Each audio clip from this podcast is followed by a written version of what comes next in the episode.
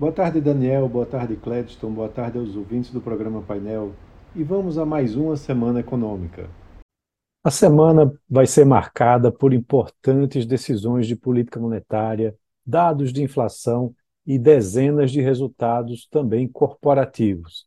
Os investidores vão ter muito que acompanhar, começando pela série de índices de gerentes de compras, os PMIs, que vão ser divulgados já na segunda-feira pelos Estados Unidos, Alemanha, Reino Unido e zona do euro.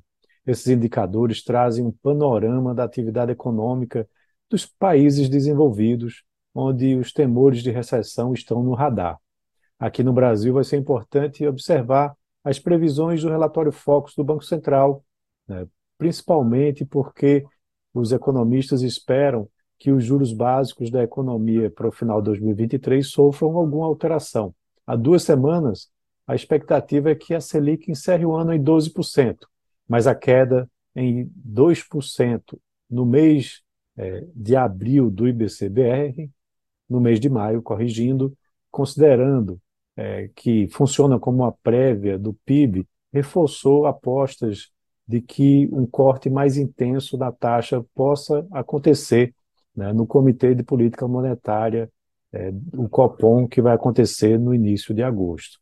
E o Fox vai mostrar se essa é uma visão pontual ou se é um consenso do mercado. Mas a grande expectativa é a prévia do IPCA, ou seja, o IPCA 15 de julho vai ser divulgado na terça-feira. E a expectativa é de uma pequena queda né, de 0,09%, fazendo com que a taxa anual vá para 3,2%. Isso é, leva em consideração tanto bens quanto serviços que devem desacelerar.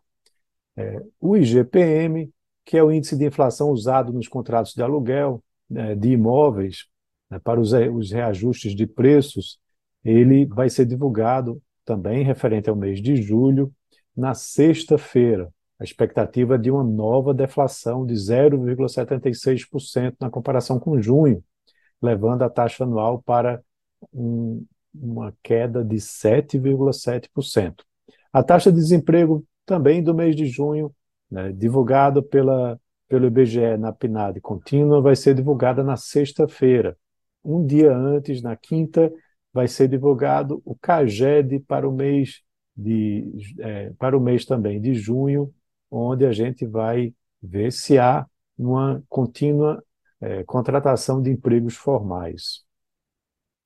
Mais duas divulgações do Banco Central completam a agenda: o balanço de pagamentos, que sai na quarta-feira, e as estatísticas de crédito, que saem na quinta. E os balanços corporativos começam a ficar né, mais aquecidos aqui no Brasil, já a partir da terça-feira, com destaque do Carrefour. E na sua concorrente, o GPA, vai, ser, é, vai ter a divulgação no dia seguinte.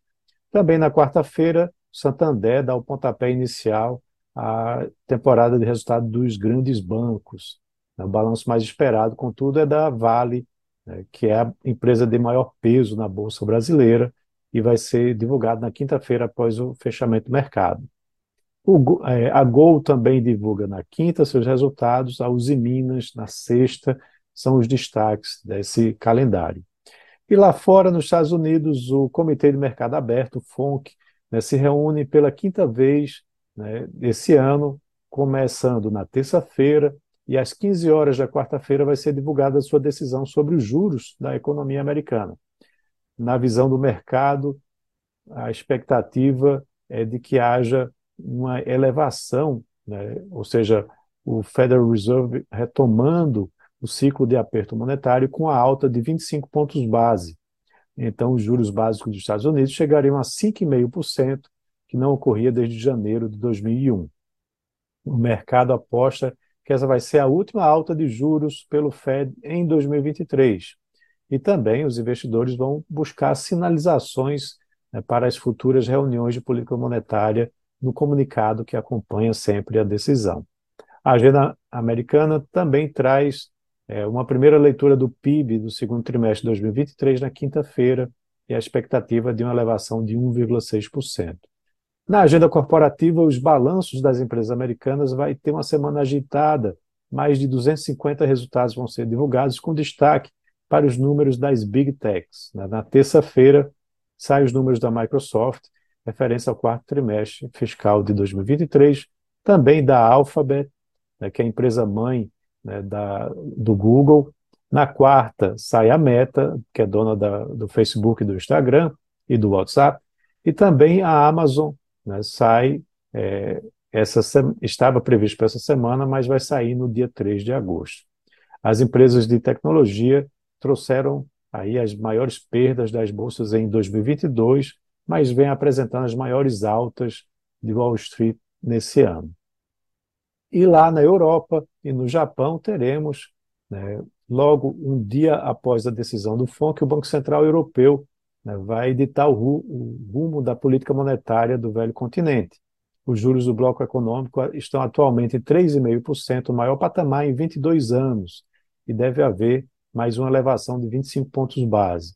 É, ganhou a força nos últimos dias a percepção de que o Banco Central Europeu poderá não subir juros em setembro, né, mas ainda está no campo das especulações. E na sexta-feira, o Banco Central do Japão vai se reunir para decidir sobre juros. Lá, a expectativa é que a taxa seja mantida em patamares negativos. Então é isso. Um abraço a todos e tenham uma ótima semana.